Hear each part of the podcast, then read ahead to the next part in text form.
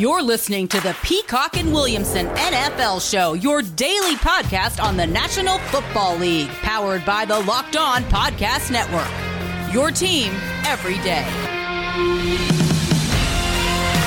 Welcome to the Peacock and Williamson NFL Show Monday edition. We're breaking down everything from Sunday, week nine in the NFL. We'll do a little preview as well of Patriots Jets on Monday Night Football. Today's episode is brought to you by Built Bar. Go to builtbar.com and use promo code locked on. You'll get 20% off your next order. At BD Peacock on Twitter is where you can find me. At Williamson NFL is where you can find Matt. A must follow. Tag us both for tomorrow's two minute warning segment that we do on Tuesdays. We hit every division in the NFL for at least two minutes with your questions. But today it's all about Sunday, what we saw in week nine around the NFL. Matt, I want to start with one of the games I got wrong I got right in picking the Steelers. The Steelers still unbeaten now, and they did beat the Dallas Cowboys 20. What was the final? 24 19. Big Ben, a little injury. I want to get your update there on how Big Ben is looking the morning after. If you have that information, as I know you are close to the Steelers, but they did not win by the 14 points that I had projected. So the Cowboys, for the first time in 2020, did cover. What'd you see there uh, Sunday with the Steelers and Cowboys? I think the team is optimistic about Ben's knee. I'll certainly know more during the week. He doesn't always practice on Wednesdays anyways, so Thursday is probably when we'll really know. But he finished the game. He actually kind of put the offense on his shoulders in the second half. And the Steelers didn't have a lead in this game until two minutes and 14 seconds left in the game. Uh, I, I, I rarely use the term flat or things like that, but three straight road games after being up for – the Browns, Titans, and especially the Ravens, the last two on the road, it really showed with this team, especially in the trenches, offensive line. Steelers just gave up on the running game because it was going nowhere. And I want to give Dallas credit. I mean, I thought Gilbert played a very good game. And I thought about it after I stepped back from this game and my heart started, stopped pounding. Like, you play a game like that as Gilbert, you're probably pretty much assured to be a backup somewhere for the next five to eight years. And be a millionaire and hold a clipboard. And I, I thought Dallas came to play. The Steelers really didn't. And not they were lucky to get away with this win. I mean, they did win the turnover battle two nothing. They they did get a benefit from a penalty or two, um, but they were much sure they were the better team. Yeah, and to Gilbert's credit, he did something that neither Andy Dalton nor Ben DiNucci were able to do after Dak Prescott got hurt, and that was move the ball and, yeah. and and put up some points, and it looked a lot better, especially early. Although the Steelers did come back and and showed who they were in the second half, scoring 15 fourth quarter points, and were able to pick up that win, even if they didn't win by the two touchdowns projected by by Vegas there. Yeah, I mean they're eight zero. Oh. I mean it's, it's you're going to have some bumps. They're not always going to look wonderful I'm sure when I get to my Steelers show here in a couple hours, you know, the the city will be, oh my God, this team's a fraud, fire them all. you know, but I mean, at eight no, right, oh. yeah, yeah, yeah, you love that at eight no. Oh, yeah. People are like, oh yeah, you know what? I don't know, but they they did beat the the Cowboys by enough points. And right. it's such a storied matchup too with the Cowboys and the Steelers. And you would hope the the Cowboys would have been the Cowboys we thought coming into the year. This would have been much more of a marquee matchup. But good on the Steelers coming away eight and zero oh now, halfway through their season. Let's check out some of these other games that we picked. We'll start with those games, then we'll get into the rest of the schedule. How about this one? We've got to talk about Patrick Mahomes, what he's doing right now. Uh, I loved what Andy Reid drew up there with the the quarterback in motion. I, I'm not sure if I've ever seen a play quite like that, and I mean, it's just a matter of time to be like, okay, we're putting running backs in motion, tight ends, wide receivers, putting them all in the wrong spots, sometimes putting other players at quarterback. Let's put our quarterback in motion and take the snap from motion. Then he doubles back the other way, wings a sidearm touchdown pass, uh, and the fastest quarterback ever now to 100 touchdown passes for the Kansas City Chiefs as they were victorious. Uh, as expected, but not by a lot. The, this is one of the really, there was a lot of really good games actually Sunday, and the Panthers put up a fight 33 31 Chiefs over Panthers. Yeah, and I think rightfully so. We're going to start hearing Mahomes' name right there with Russell Wilson for MVP, and we'll get to Wilson's game here in a bit. Um, the Chiefs are rolling; they're number one on my on my power ranks, even though they didn't beat the mediocre team by enough. I'm sure there's some of that in that city as well. But I think the Panthers are maybe more of the story. I mean, they held the Chiefs to just 30 yards on the ground. Um, the Panthers held the ball for over 38 minutes in this game. Um, I mean, they they did hurt themselves, you know, with turnovers and penalties and whatnot. But um, McCaffrey came back, and this offense moved the ball 435 yards. And one other Chiefs note I wanted to make, I'm a little worried about, or just something to keep an eye on. Their O line, and this kind of goes to the Steelers too, as two of the top teams in the league, is looking a little suspect right now. Some injuries for them.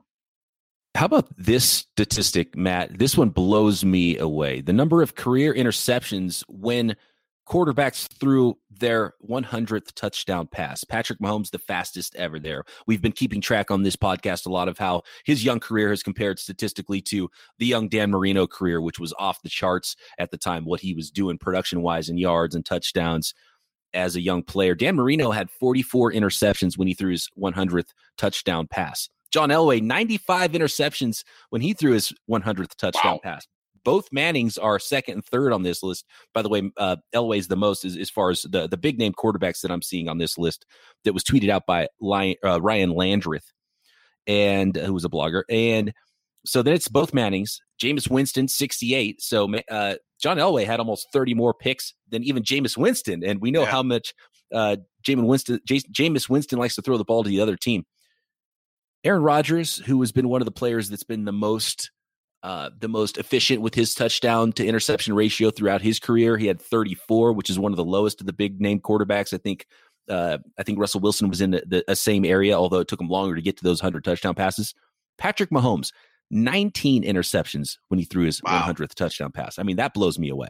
And they're not thinking and dunking. They're driving no. the ball down the field. He puts the ball in harm's way. He's not conservative. Wow. I mean, you mentioned Rodgers, and that's something I always said about Rodgers was eh, eh, when I was compared Rodgers to other Hall of Fame all-time great quarterbacks, I said Rodgers' highlight tape is as good as any, and his low light tape is better than any. And Mahomes is actually in that same mold, which is just so rare.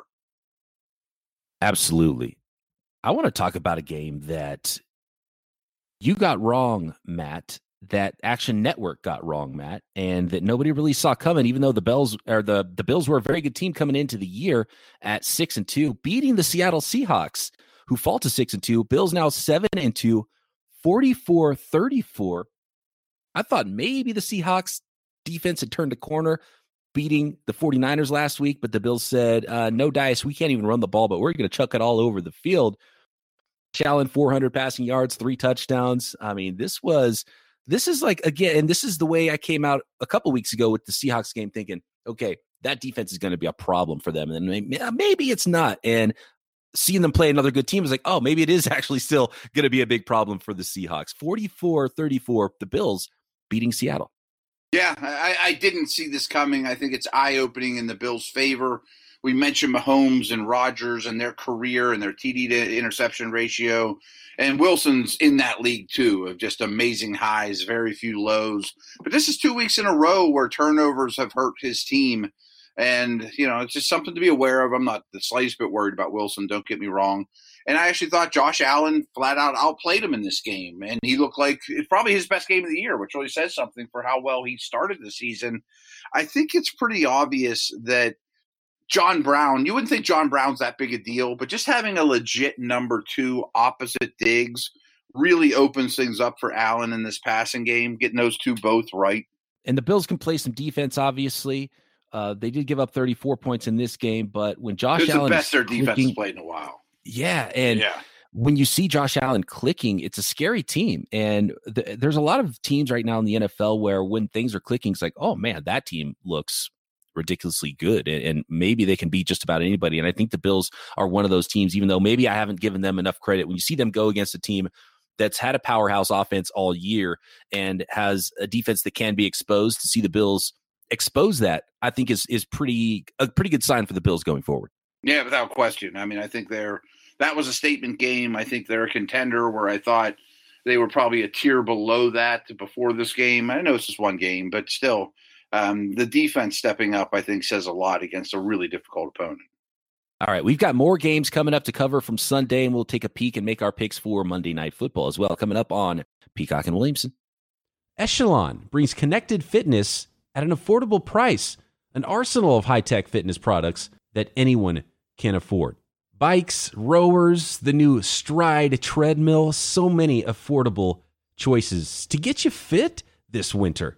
When it comes to getting or staying in shape, nothing feels as good as hitting those fitness goals, the accomplishment, feeling great about yourself, and Echelon can get you there. Echelon offers the next generation of connected fitness bikes, fitness mirrors, rowing machines, and their all new Stride Smart Treadmill. No matter what your favorite fitness activity, Echelon gives you a fun and challenging workout from the comfort of home. World class instructors will motivate you with thousands of daily live and on demand studio level classes always available when you need them.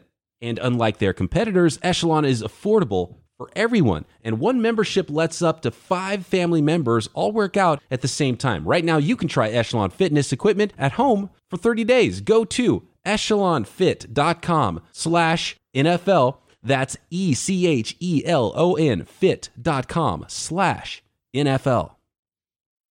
All right, Matt, let's check back in on some of our picks we made in our Sunday six pack. And by the way, if anybody out there is wondering why it might sound a little bit different today, hopefully there are no hiccups here and the internet is working good. I'm actually on vacation. I've got a beautiful view of Lake Tahoe and snowy mountains, doing some celebrating with my wife. It's her birthday and our anniversary all in the same week. So we decided to take a trip and it's sort of a business trip for me. I'm having a tough time though, not looking at this beautiful view and paying attention to this conversation and paying attention to some of the games that happened on Sunday. And I sent you a photo, Matt, of my view. So uh, if there's any hiccups and you hear any funky stuff, it sounds a little bit different. That is why. But I'm still here to work for the rest of this podcast. So I just wanted to put that out there for any listeners to think, yeah, this might sound a little bit different today. I'm, I'm on my mobile podcast setup.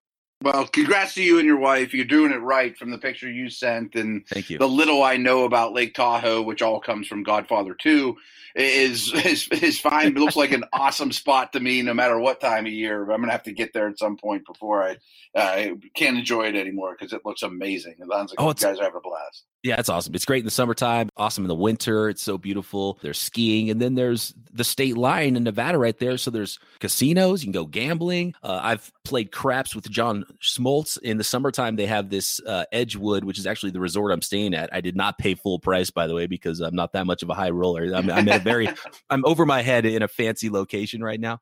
But at Edgewood, they have this pro am golf tournament it attracts everybody. And Steph Curry is always here. And Michael Jordan, I saw, I didn't have the cash, but I saw Michael Jordan and Emmitt Smith at the blackjack high rollers table. Me and my friends couldn't come up with enough cash to go try to play a few hands with those guys. But I did play craps with John Smoltz, a man of the people, and and rub elbows with some famous folks. Sat at the bar next to Chip Kelly. So it's it's That's really awesome. cool in Lake Tahoe. Yeah, you got to get up here sometime, even if it's not for the pro am. There's there's a little something for everybody in Lake Tahoe. But enough of that. Let's talk football. Uh, I want to get to the game where I think we all got this one correct, and this was the Titans handling their business at home, beating the Bears 24-17. Titans improving to 6 and 2.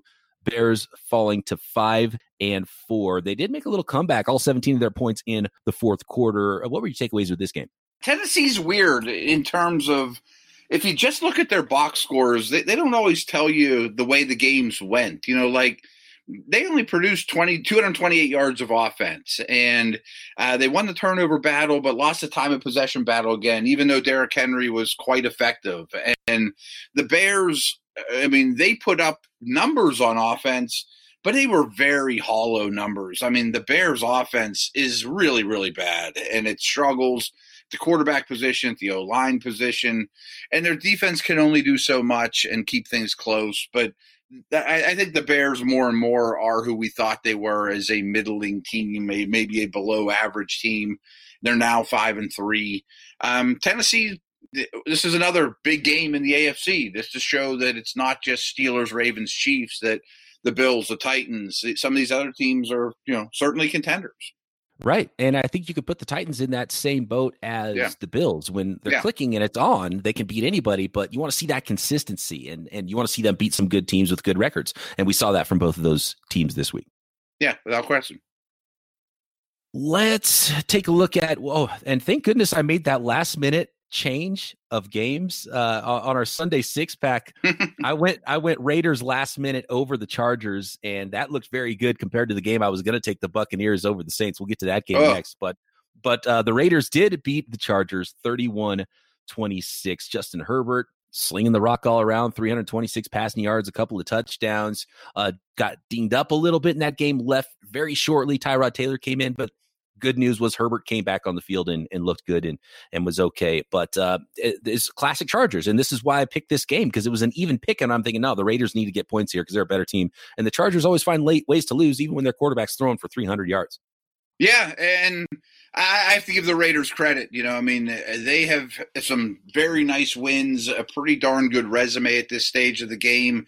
I think Carr's playing well. I know he didn't put up huge numbers, but they ran the ball really well. They controlled the clock.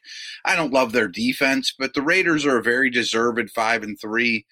Uh, I don't know what to even say about the Chargers anymore. I mean, every week – it's another insane way of losing a football game. This one comes down to the ref's decision with not, no time on the clock. Could have went either way. I kind of thought the Chargers were going to win it on that touchdown. didn't go that way in the ref's eyes. They have this amazing quarterback, and they have two wins. I mean, they just find ways to lose over and over and over. And I heard something today that, and this isn't surprising, but all of Anthony Lynn's losses as a Charger – like 85% of them are one score games. It's, it's, crazy. Yeah, and we had talked about this last year and and yeah. I think I think you were putting a little bit more of it on Philip Rivers and now that we're seeing it happen again, I think it's clear you've got to start pointing your finger a little bit at the coaching staff, right? Absolutely. I mean, I think there are some trends in that when they're leading they get a little too they get way too conservative with their play calls. You know, we're just going to run it on first and second down, eat clock. Like the league isn't built like that anymore. And I think some of it's climb, time and clock management. Some, some of me wonders if there's a curse from above because it's just every week. it's crazy. The final game that you got correct, we both were two and one this week. So four out of six games for us, Matt. Good stuff in the money there for Peacock and Williamson. Again, we'll talk a little bit more about how uh, the Action Network did, and they did very well. So uh, we're, we're still staying on staying on the plus side of things as far as our six packs go. You had the Giants over Washington, and they held serve there, winning by three points, twenty three to 20, Alex Smith making another appearance and actually throwing for 325 yards to try to bring that Washington team back.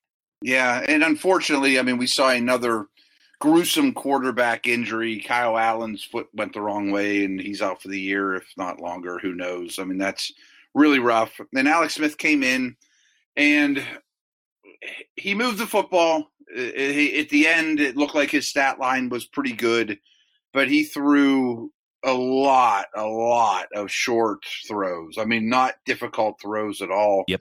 Um, they lost the turnover battle five to nothing, or the Giants won the turnover battle five to nothing. And I give Jones credit. I mean, he's the turnover machine. Didn't turn the ball over. Um, Washington turned the ball over five times, and what was, as usual, a pretty even game. What's crazy though is like if you look at Daniel Jones' win loss records, and I'm not the biggest quarterback win loss record, like all his wins are against Washington. He's like beating nobody else. It's so bad. That's a good point. We've talked yeah. about how bad the the East is right now, and yeah. if those are the only teams you're beating, that's probably not a great sign. And it's no. not a great sign for the Giants if they're plus five in turnovers and they still almost end up uh, losing that game at, at the right. end. And they jumped out to a big lead and, and almost couldn't hold it. So, um, and you're I right. I mean, both these are pretty good though.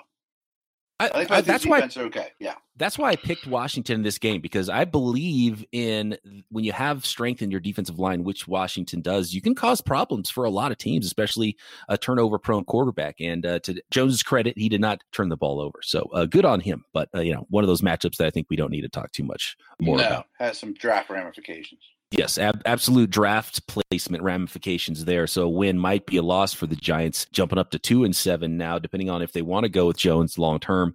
Uh, Alex Smith, captain check down as you mentioned, but always nice to see him back on the field. Terry McLaurin sure. going big though, seven catches, one fifteen, and a touchdown for your fantasy teams. Uh, I talked a little bit about one game earlier, and it was the the night game. And I want to talk about this one right now because, and look, the Buccaneers did get on the board, but oh my goodness, the Saints was this one sided going into Tampa and beating the Bucks thirty eight to three. Yeah, I mean, it, it looked like oh maybe the biggest stories of the weeks are the Chiefs and Steelers almost got upset, you know, by clearly inferior teams this was the story of the week. I mean, this was I picked the Bucks to win. I put my own hard-earned money on it, minus four and a half. Thought, boy, AB coming into this mix. I like Brady a little more than Brees. I don't know what else to th- add to this in terms of an analysis standpoint, but it was as big a beatdown as you ever could see. I mean, in all facets, in all areas, the Saints just crushed them. And I moved the Saints up to second in my power ranks ahead of the Steelers after that performance.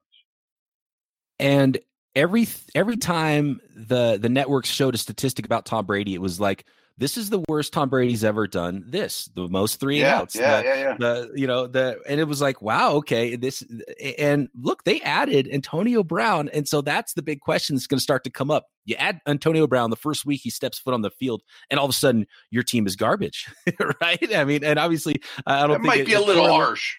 It doesn't correlate like that, but a lot of people are looking at this team like, oh my gosh, Brady's washed. The Tampa Bay Bucks were a fraud, and now this is the New Orleans Saints we all thought we were going to see all year.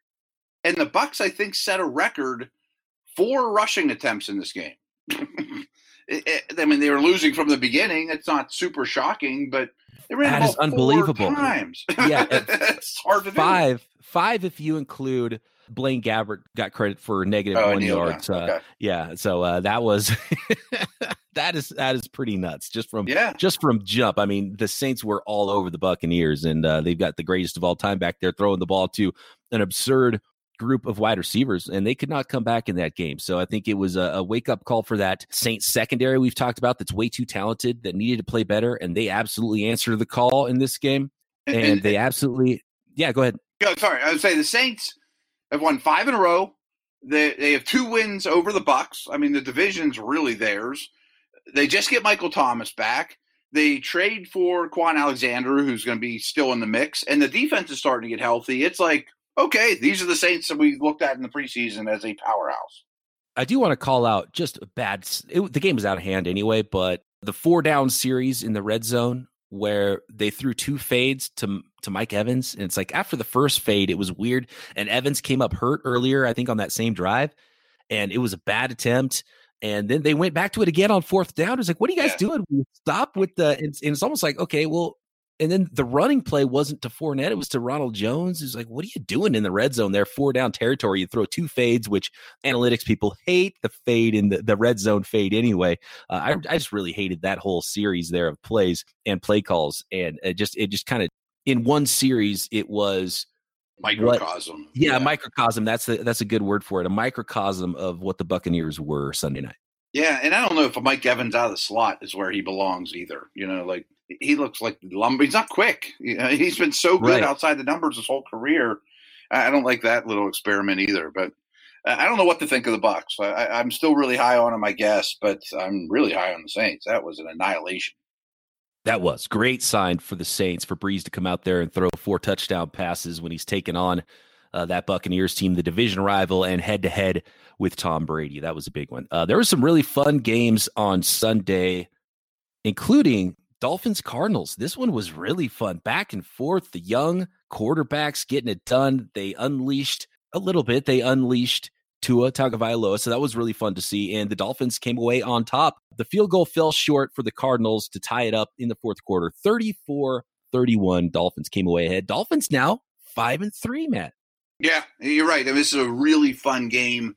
I think there were some reservations after Tua's first game. Yeah, you won, but you got a defensive score and a special team score, and you threw for like 90 yards. I thought he was really good in this game. He looked very poised, crisp, accurate with the football. No help at all from their running game. I mean, that Dolphins running game is a, a massive problem, but they're still putting up points. They did get another defensive score in this game, and to me, that might have been the difference between winning or losing. Seemed like two very, you know, evenly matched team. Kyler Murray seems to keep getting better, getting Christian Kirk more involved. It was a really good matchup between Xavier Howard and DeAndre Hopkins. And if you just kind of look at the box score, you'd be like, oh, it looks like Howard kind of had his way with them.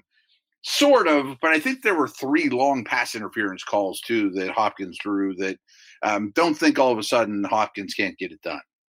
Kyler Murray, man, just he threw some ridiculous balls in that game. And then there's those plays where he gets loose when he's carrying the ball and he hides it really well.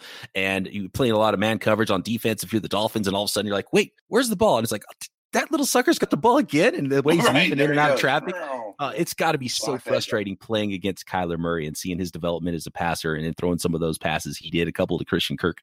Uh, that, that was fun football to watch. And uh, I'm still a big believer of Tua. I, I like the way he played in his second start.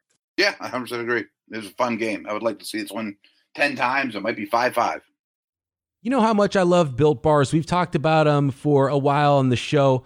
And if you want the opportunity to buy a box of built bars for 20% off, well, I've got a deal for you. And they have a ton of new flavors of built bars as well to go along with their 12 original flavors. Bars are covered in delicious 100% real chocolate, not some brown colored sugary substance. This is legit chocolate, soft and easy to chew. Built bars are great for the health conscious folks out there if you're trying to lose or maintain weight while indulging in a delicious treat. It's a protein bar that tastes like a candy bar. Bars are low in calories, low sugar, high in protein, high fiber, even great for keto diets. You go with the new cookies and cream flavor, 17 grams of protein, only 130 calories, and 4 grams of sugar. One of my favorite flavors is the peanut butter, 19 grams of protein in that one, only 5 grams of sugar. So go to builtbar.com, use promo code locked on, and you'll get 20% off your next order. Promo code locked on for 20% off at builtbar.com. The Broncos fell short against the Falcons 34 27. Atlanta wins this one. But, Matt, I want to say we predicted the Jerry Jeudy breakout, and I think we're starting to see it now. Seven catches for 125 in the touchdown. Uh, the ball needs to be going his way a lot, and it was another comeback attempt for Drew Lock and the Broncos. This time they weren't able to pull it off. Yeah, and I was happy about the Jeudy thing. They're they're putting Hamler in the slot now that he's healthy and bumping Jeudy outside, and he's excelling. And I keep picturing what would a healthy Fant and a healthy Sutton look like. You know, with the, those four out there, could really be something. Um, mixed feelings still on Lock. I know he put up numbers and he really does battle and again brought this team back sort of in garbage time, but really made it very interesting at the end. But, you know, I thought this was a good matchup for Lock too because it's very predictable defenses. Mentioned that on Friday. I think we got to give a shout out to the Falcons though. I mean, they make a coaching change and they've won three of their last four. And the game they lost is the one that Gurley couldn't stay out of the end zone, and you know yeah. that crazy game. I think they lost by one point, and didn't have Calvin Ridley in this game. I, I, think Atlanta's defense is playing a little bit better. Like I moved them all the way up to like 15 in my power ranks. Like they're they're pretty good right now. I mean, I'm only caring about how they're playing right now. And Zaccheaus can can ball at yeah. wide receiver. Maybe Matt Ryan doesn't get enough credit for being a wide receiver maker because uh, there's always wide receivers balling out no matter who's hurt in that Atlanta off- offense ever since he's he's been their quarterback. Yeah, that's a really good point. I mean, and again, no Ridley. Uh, Hayden Hurst has been a pretty stable guy for them too. They're not easy to play. We've got to keep this rolling. Not a lot of time left here, Matt, in a game that probably deserved higher billing in this podcast, which was a good one, but it was the Ravens. And really, this game uh, wasn't close. They held the Colts scoreless in the second half, 24 10. Ravens beating the Indianapolis Colts. Ravens now 6 and 2. Yeah, and the second half really did seem like it belonged to the Ravens. Um, it was very. You know, offense was really hard to come by early on this game. I made a note that Philip Rivers completed passes to nine different receivers, and usually that's a positive, but in this case, I think they're really stretching as they were a year ago to find a one or even a two. You know, they just don't have anybody that really scares you. Again, Wilkins was the better player than Taylor. I think that's a little bit concerning. Uh, I, I, thought that um, Lamar opened it up a little bit more though, and he's he's been running quite a bit the last two weeks. They had a lot of COVID I- issues and whatnot, but had a really strong second half. So good win by the Ravens. Keep pace in the AFC. Don't look now. Here come the surging Minnesota Vikings. Three and five on the season. They beat the NFC North rival Detroit Lions, who are also now three and five, 34 to 20. What, what are your vibes on these two teams? I, I think they're both obviously out of it, but uh, every once in a while, each one of these teams will show you something you're like, ah, this team could be pretty good if you squint a little bit. Right, and this sounds rough because uh, I think one of them's pretty well coached and the other one isn't, and their seasons are basically shot, and they're pretty much at the same point of the season and in the same division. But Minnesota's trending very much the right way, and are playing hard. And not that Detroit isn't, but are not trending the right way. And I, I, don't know how you bring this game up without men- mentioning Dalvin Cook. I mean, holy cow. I mean, the offense averaged 8.9 yards per play, which is just a massive number. And it's all on his back. I mean, he's like the best player in the league right now. With all the Stafford stuff and the COVID recently, yeah. and just the way this team is trending, and just the way they've played the entire Stafford career, is it time? Like, can we please just see Stafford somewhere else just to see what it looks like? I would be highly interested in that. You know, if Brady or Ben or Rivers or somebody like that retires, he'd be an obvious guy to fall into the spot on a decent organization. I think he's one of the more criminally underrated players of our generation that has been swimming upstream. But uh, this wasn't his best day either. He also didn't practice all week. It's just always something. It's it's a it's a shame. Both of the Miami Dolphins first round draft picks got a little bit later, Matt, after they won, and the Houston Texans were victorious over the Jaguars 27 25. Texans now two and six on the year. The Jags one and seven. The Texans were favored by what seven points in this game, right? So uh, yeah. the Jags did cover and, and they they kept it close. DJ Chark going for 146 yards and a score, which is good for people that were starting him in fantasy team. So Jake Luton, 304 yards passing, did have his one touchdown pass to DJ Chark, so he didn't ruin everybody's fantasy week by changing quarterbacks there in Jacksonville. Yeah, I mean, it's easy to kind of brush this one off, but there were some big plays. I mean, right off the bat, Luton hits Chark for like a 73 yarder and then Watson comes back and hits Cook for a long one. Will Fuller, I think, has scored a touchdown in like six straight games, five or six straight games. Nobody's talking about that, but you know this this Texans offense is dynamic.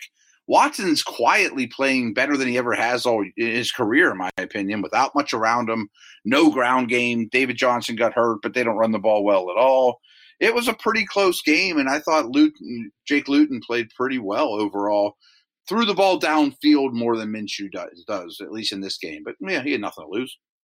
By the way, Matt, and I don't think we talked about this note with Will Fuller before we get to Monday Night Football, that the Packers and the Texans had a deal in place, but it was a long term contract that was the holdup in this. Oh, and apparently, Fuller's people wanted big money, like more than more than Davante Adams type money, and that hmm. was the thing that actually broke this deal at the end. And I talked to somebody else who works in the league that said maybe Phil Fuller's worth it because as good as Deshaun Watson is, he thinks that that would have been just a stupid combination to put Will Fuller with Aaron Rodgers. But I mean, I can't go that far to say that that Fuller should have gone that far. And if that was the deal breaker, I start to understand why Fuller's not right now on the Packers. Yeah, I mean that that's a lot of money from the way you described it. But I mean, this is such a fantasy nugget every summer when Fuller's in the game, Watson puts up the most points of anyone in the league. You know, like it's right. not an accident. And I know we laugh at Bill O'Brien, but I think a big reason he traded Hopkins was he knew, knows that Fuller is a great player. There's just a massive negative with the guy is he, he misses time every year, and he's you know a thinner, more fragile, you know Ferrari that you know it, it gets beat up a little bit. Mm-hmm. No, that's well put. So uh, just a little added intrigue there why Fuller is not currently a Packer and didn't get dealt at the trade deadline. We'll see what happens there. An interesting offseason to come for the Houston Texans. Monday Night Football, Matt. We've got the two and five Patriots at the zero and eight Jets. the The Patriots line is moving, and it looks like money's still coming in on the Pats. It's grown to ten points now that New England is favored, but the over under is only forty two points. What are your thoughts on this matchup Monday night? Well, I mean, this is a little bit of bring it back home to the Steelers and just saying, boy, they're going to beat the Cowboys by a million. And if you look at the teams at the bottom of all power ranks, the Cowboys, the Jags, Washington, the Giants, Houston, and I realize two of those teams, two of those games were against each other. Eh, teams just aren't terrible in this league. Is my point. Is there is more pride. These teams work. Teams actually do get better through the course of the year you can laugh at Adam Gase, but he's an NFL coach, and they don't just get beat by 40 for 16 games in a row. So it's not how the league works. So maybe they can hang with a team that I think is really light on talent. And of course, I'm going to take the Patriots to win, but I can't say I'm looking forward to this game by by Monday night standards at all. Um, and it'll worry me a little if New England doesn't have their way with them. But I, I think New England's a bottom third of the league type team too. And yeah, I, I think the Jets might show some life. Is all I'm saying. Monday night pride against a you know a, a big time franchise that's had your number forever. This might be the Jets' best performance. And the Patriots already have ruled out Stephon Gilmore, so his knee hmm. injury is going to hold him out there, which means maybe I mean, and and if there's something to tune in for, we talked a little bit about Stafford, man. Let's see him somewhere else and see what that looks like. I'm I'm in the same way with Sam Darnold. I really want to see him out of there, and I think the Jets are going to have to go in a different direction, especially if you get that number one overall pick. That's just the way that it has to go for them and maybe Darnold can get resurrected somewhere else. And I want to see that Darnold to Denzel Mims connection grow a little bit in the second half of the year here. And there's no Stephon Gilmore, so maybe there's some opportunity there. Can they keep it within 10 points? I think they probably can, but you've got to pick Pats straight up in this yeah. one, absolutely. And and the over under, I think that's about right. It's it's probably going to be one of those games where there's like one touchdown and, and seven field goals. Yeah, I mean, it just seems like the closest thing to the Jets Super Bowl this year. All eyes will be on them. It's against the best franchise of the 2000s. I think they're going to bring their A game, which is most teams C minus game. Good stuff, Matt. We're out of time here. It's time for me to go Enjoy play in the snow with my son. Yeah, he's bundled up. He can barely move. He's got so much uh, coats and layers on right now. But we're going to go play story. in the snow a little bit. Exactly. We'll be back in our regular studio location tomorrow, and we'll have our two minute warning. Tag me at BD Peacock, tag Matt at Williamson NFL, and we'll break down Monday Night Football as well on Tuesday's episode of Peacock and Williamson.